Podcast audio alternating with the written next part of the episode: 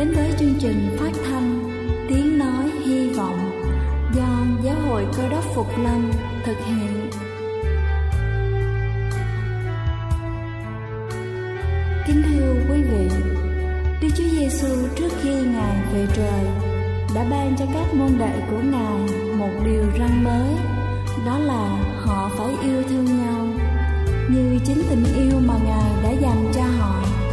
Quả thật vậy thưa quý vị, tình yêu thương là một món quà vô giá mà Chúa đã ban cho nhân loại, và đó cũng là thông điệp mà chúng tôi muốn gửi đến toàn thể quý vị. Nếu quý vị muốn tìm hiểu thêm về chương trình, về niềm tin hoặc muốn nghiên cứu về lời Chúa, xin quý vị gửi thư về chương trình phát thanh Tiếng Nói Hy Vọng, địa chỉ 224 Phan Đăng Lưu, phường 3, quận Phú Nhuận, thành phố Hồ Chí Minh, hoặc gửi email cho chúng tôi theo địa chỉ tiengnoihyvong@gmail.com. Ngoài ra, quý vị cũng có thể liên lạc với bất kỳ hội thánh Cơ Đốc Phục Lâm tại địa phương gần nhất. Xin chân thành cảm ơn và kính mời quý vị lắng nghe chương trình hôm nay.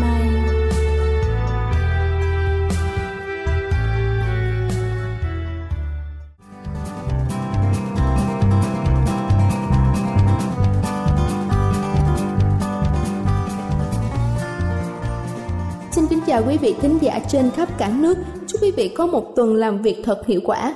Kính thưa quý vị, trong loạt bài Lời Sống hàng ngày hôm nay, tôi xin được chia sẻ với quý vị câu chuyện có tên là Gia Tài.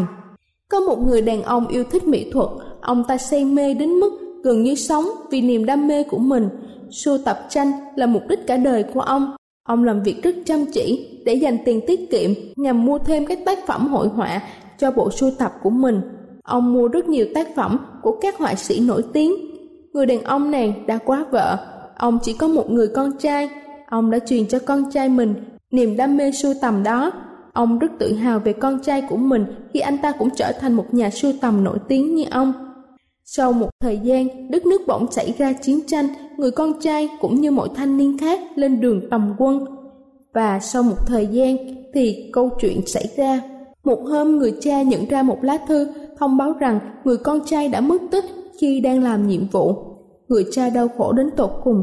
Thật khủng khiếp khi người cha không thể biết được điều gì sẽ xảy ra với con trai mình. Vài tuần sau, ông nhận được một lá thư nữa. Lá thư này báo với ông rằng con ông đã hy sinh khi làm nhiệm vụ. Ông gần như chết đi một nửa người.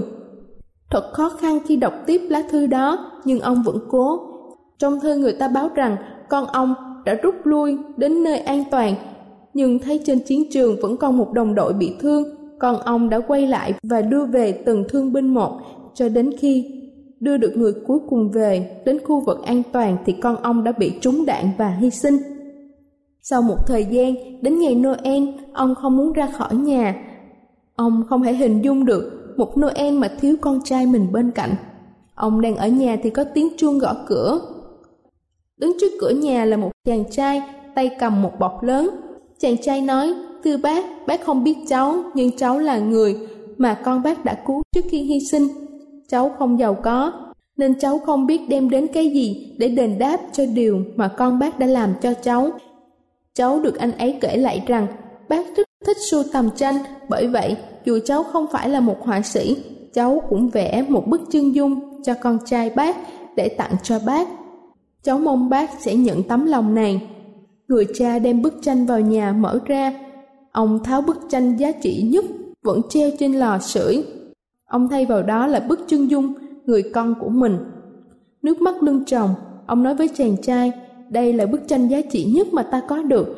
Nó có giá trị hơn tất cả các tranh mà ta đã từng có trong căn nhà này. Chàng trai ở lại với người cha qua Giáng sinh, rồi hai người chia tay nhau. Sau vài năm, người cha bệnh nặng. Tin tức về việc ông qua đời lan truyền rất xa. Mọi người đều muốn tham gia vào cuộc đấu giá những tác phẩm nghệ thuật mà ông đã sưu tầm được qua thời gian.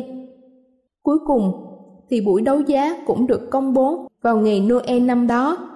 Các nhà sưu tầm và những nhà đại diện cho các viện bảo tàng đều háo hức muốn mua các tác phẩm nổi tiếng. Tòa nhà bán đấu giá chật ních người. Người điều khiển đứng lên và nói, Tôi xin cảm ơn mọi người đã đến đông đủ như vậy. Bức tranh đầu tiên sẽ là bức chân dung này. Đó chỉ là bức chân dung đứa con trai của ông cụ thôi. Sao chúng ta không bỏ qua nó và bắt đầu bằng những bức tranh có giá trị thật sự? Người điều khiển nói, chúng ta sẽ bắt đầu với bức tranh này trước. Người điều khiển bắt đầu, ai sẽ mua với giá $100? Không ai trả lời nên ông lại tiếp tục, ai sẽ mua với giá $50? Cũng không ai trả lời nên ông lại hỏi, ai sẽ mua với giá $40? Cũng không ai muốn mua.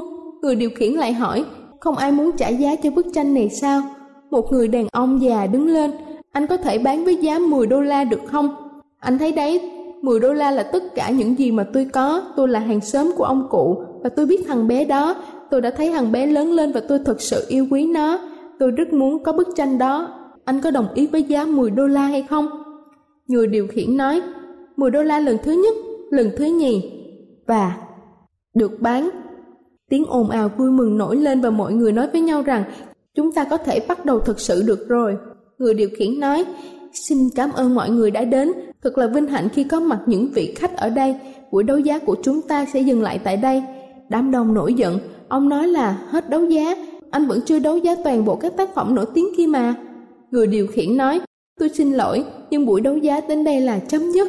Mọi người hãy xem YouTube của ông cụ đây. Người nào lấy bức chân dung con tôi sẽ được tất cả những bức tranh còn lại. Và đó là lời cuối cùng. Đây là chương trình phát thanh Tiếng Nói Hy Vọng do Giáo hội Cơ Đốc Phục Lâm thực hiện.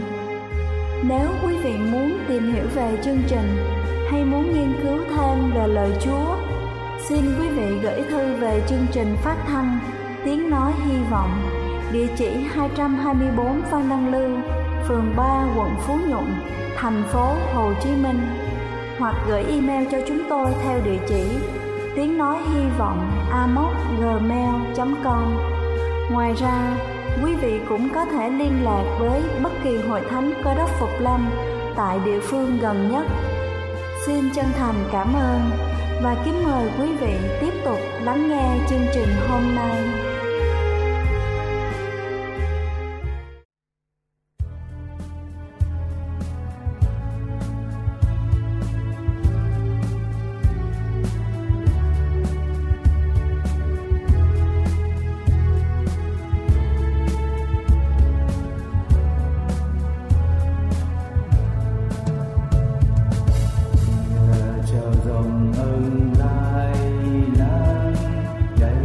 Hãy subscribe cho kênh Ghiền Mì Gõ để không bỏ lỡ những video hấp dẫn.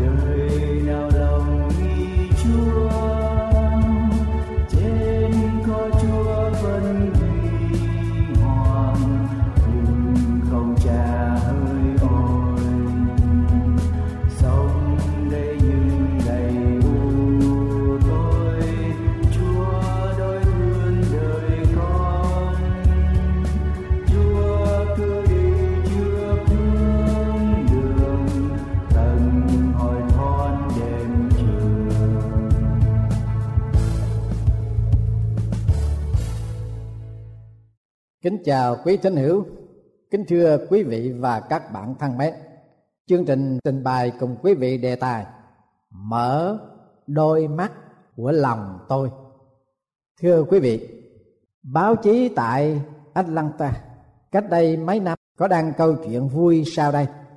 Một người mẹ trẻ tuổi đang cố tình cho đứa con của bà uống thuốc cảm.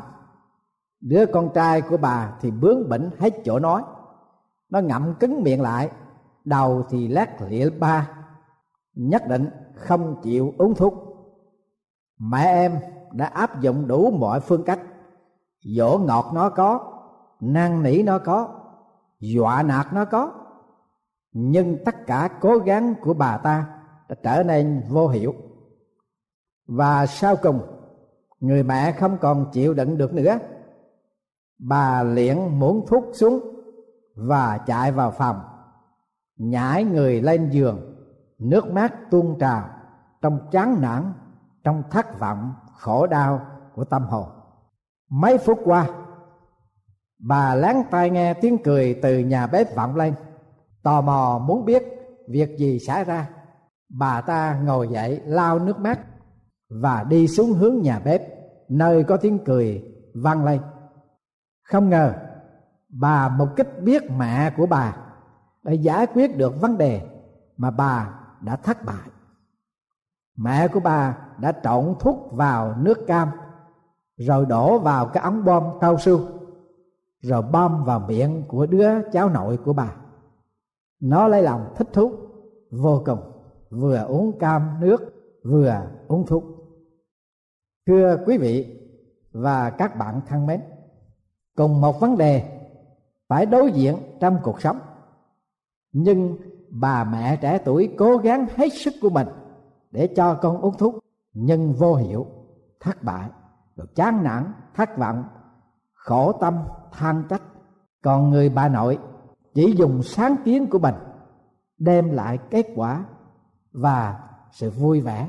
Nhiều khi chúng ta phải đối diện với những vấn đề trong cuộc sống với một phương cách khác, như những bà nội có đầy sự kinh nghiệm và sáng kiến trong câu chuyện nói trên. Vì sự thật ở trong đời sống hàng ngày, không phải cái gì quý vị cũng có thể thấy được một cách thường tình, nhưng phải có cách nhìn khác nhau mới có thể thấy được sự thật chất của vấn đề. Trong thư viết cho người Ephêso, thánh đồ Phao-lô có neo lên những câu như vậy: Tôi cầu Chúa là Đức Chúa Trời của Đức Chúa Giêsu Christ chúng ta, là Cha vinh hiển, ban thần trí của sự khôn sáng và của sự tỏ ra cho anh em để nhận biết Ngài, lại soi sáng con mắt của lòng anh em, hầu cho biết đều trông cậy về sự kêu gọi của Ngài là thế nào, sự giàu có của cơ nghiệp vinh hiển Ngài trong các thánh đồ là làm sao. Soi sáng con mắt của lòng anh em, hay nói cách khác là mở đôi mắt của lòng tôi, tức là tâm trí hay là sự hiểu biết hoặc sự cảm nhận ở trong tâm hồn của tôi, của mỗi người. Vì đôi mắt của lòng tôi là một chướng ngại vật cho cả cuộc đời nếu nó không được rộng mở. Trong đời có nhiều chân trời đón chào, nhưng sự hiểu biết của tâm trí hay sự cảm nhận của tâm hồn con người quá giới hạn, nên bị cô lập trong một không gian chật chội, ngột ngạt và ngạt thở. Hàng bao nhiêu thế kỷ rồi, dân chúng tại Âu Châu nhìn ra biển Atlantic Ocean, chân trời của miền Tây. Nhiều người nói rằng không có gì cả ngoại trừ chân trời màu xanh mà thôi. Rồi đến năm 1492, Christopher Columbus đã mạo hiểm đi thuyền vượt biển xanh, vượt chân trời. Ông đã mạo hiểm vượt quá chân trời miền Tây đó. Và khi Columbus xong chuyến đi mạo hiểm trở về Tây Ban Nha, vua Tây Ban Nha đã ra lệnh đổi cái thành ngữ là More Beyond thay vì No More Beyond. Ca sĩ Janet Macdonald hát một bản nhạc trong phim về những bức tranh tối thượng Monte Carlo vào năm 1930 và phim Follow the Boys vào năm 1944. Cái bản nhạc đó có các lời lẽ sau đây: kìa chân trời xanh chào đón ngày đẹp tươi, giả từ phiền muộn đón nhận niềm vui, nhìn chân trời mới đời tôi nở hoa, kìa chân trời xanh mặt trời chiếu sáng lòa. Robert Louis Stevenson đã đối diện với chân trời bệnh tật ở trong cuộc đời ngán ngủi của ông. Ngày kia vợ ông vào phòng ngủ của ông, nơi mà ông Stevenson đang ho dữ dội. Bà nói với ông rằng: tôi nghĩ rằng ông sẽ còn nói gì với tôi, đó là ngài vinh quang. Ông Stevenson đáp: phải, tôi chỉ nói như vậy thôi. Rồi ông nhìn ánh nắng mặt trời rọi vào cửa sổ. Ông nói tiếp rằng: tôi sẽ không để cho những chai thuốc này trở thành một đường tròn cầm giữ chân trời của tôi.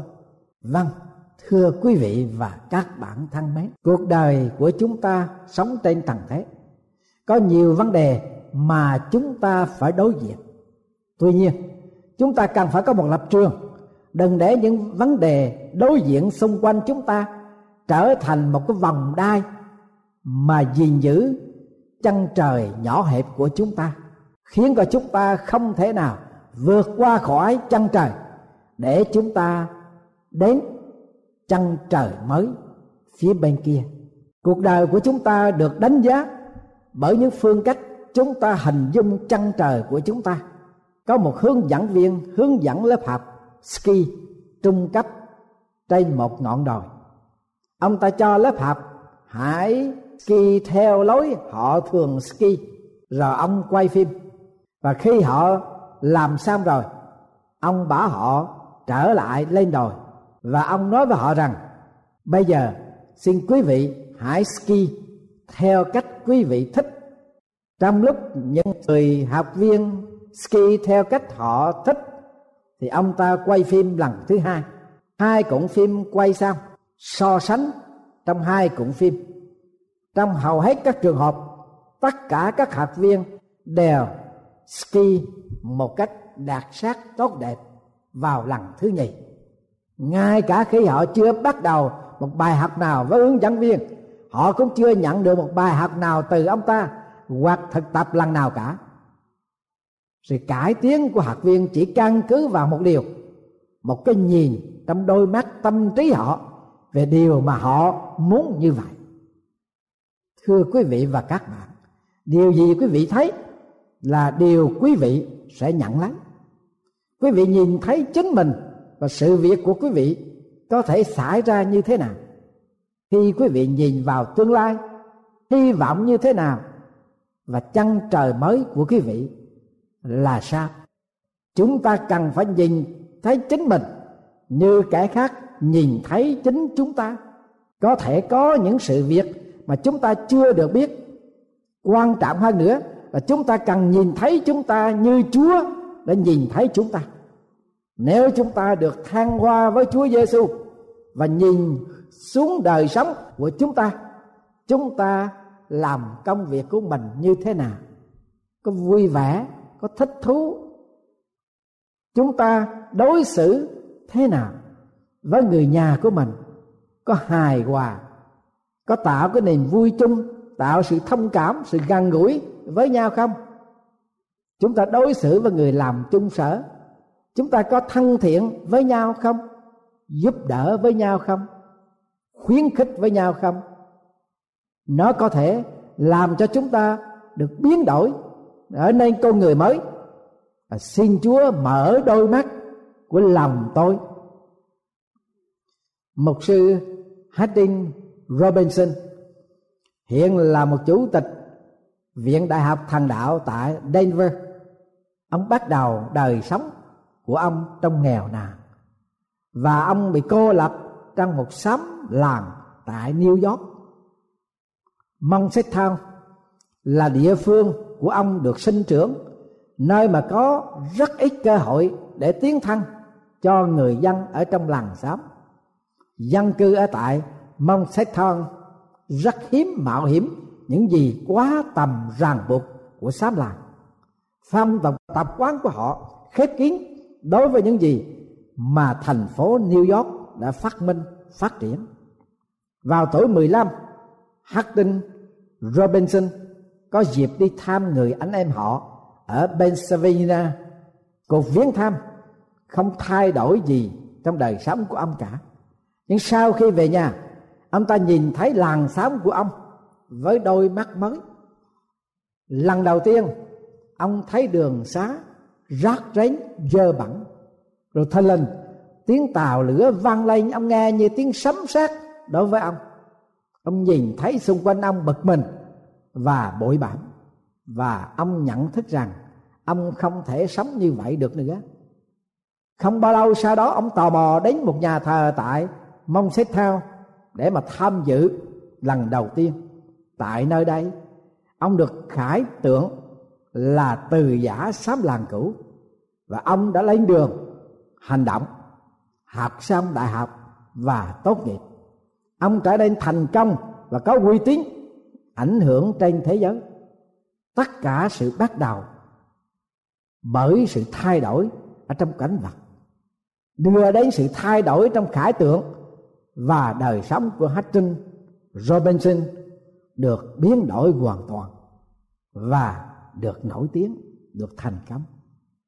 Haddon Robinson phải ra khỏi Montserrat trước khi ông có thể thấy được sự thật.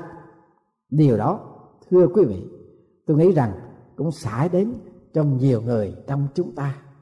Bởi vì nếu chúng ta có được cái nhìn mới trong quan cảnh hiện tại, ở trong cõi lòng của chúng ta, trong cảnh ngộ của chúng ta, trong cuộc đời của chúng ta, trong sự việc mà xảy đến cho chúng ta hàng ngày, rồi chúng ta nảy sinh ra một sáng kiến, có một cái nhìn khác, có một cái phương cách khác để đối diện với sự việc xảy ra trong cuộc sống của chúng ta, chúng ta cũng sẽ được thành công, và chúng ta cũng sẽ được biến đổi cuộc đời của chúng ta.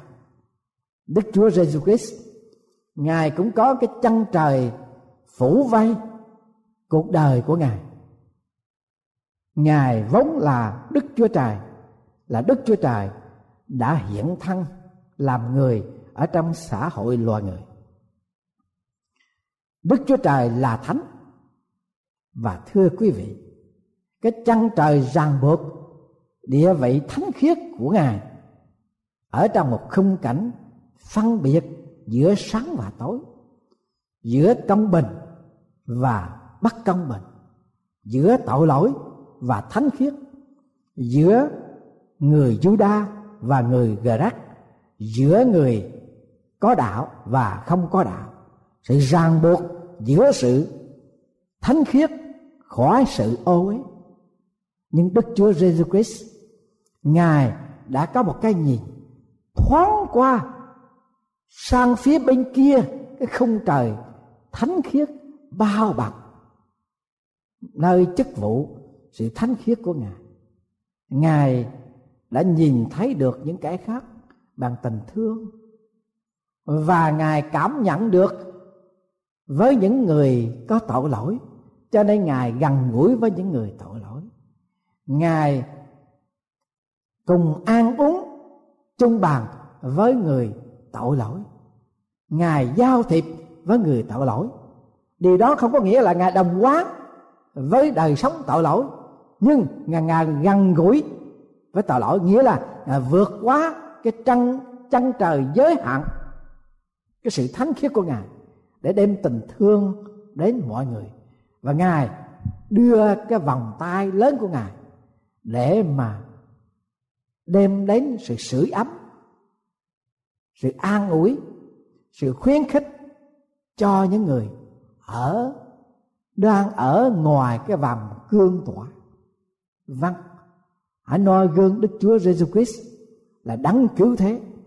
Ngài đã vượt qua khỏi cái vòng cương tỏa thánh khiết của Ngài. Không vì thế mà Ngài phạm tội. Ngài vẫn sống một đời sống thánh khiết, hòa lẫn với cái tình yêu thương cảm thông với người tội lỗi. Ngài đem tình thương và sự thánh khiết của Ngài đến với những người ở trong tội lỗi và trong những người hư mất, đem họ trở về với tình thương của Ngài và biến đổi cuộc đời của họ trở nên thánh khiết.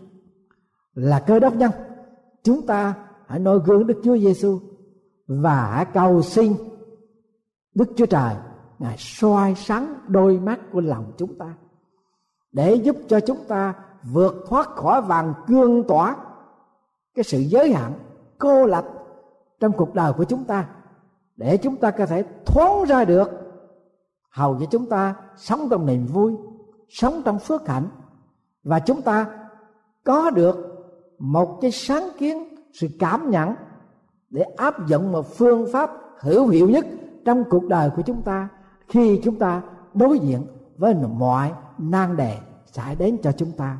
Và trên hết là chúng ta làm sáng danh Chúa, là đấng ban cho những kẻ sẵn sàng cầu xin Ngài, mong muốn Ngài, vâng lời Ngài và sẵn sàng để Ngài mở đôi mắt của lòng chúng ta. Và đó là lời cầu nguyện mà Phao-lô đã nêu lên trong sách Ephêso của Thánh Kinh Tân Ước. Tôi cầu xin Đức Chúa Trời của Đức Chúa Giêsu Christ chúng ta và Cha Vinh Hiển ban thần trí của sự khôn sáng và của sự tỏ ra cho anh em để nhận biết Ngài, lại soi sáng con mắt của lòng anh em, hầu cho anh em biết điều trống cậy và sự kêu gọi của Ngài là thế nào, sự giàu có của cơ nghiệp vinh hiển Ngài trong các thánh đồ là làm sao. Nguyện Chúa mở đôi mắt của lòng chúng ta, tức là mở tâm trí hay sự hiểu biết hoặc sự cảm nhận tâm hồn của chúng ta để đưa chúng ta đến một chân trời mới, hầu cho chúng ta sống một đời sống phước hạnh, đẹp lòng Đức Chúa Trời và làm sáng danh Ngài.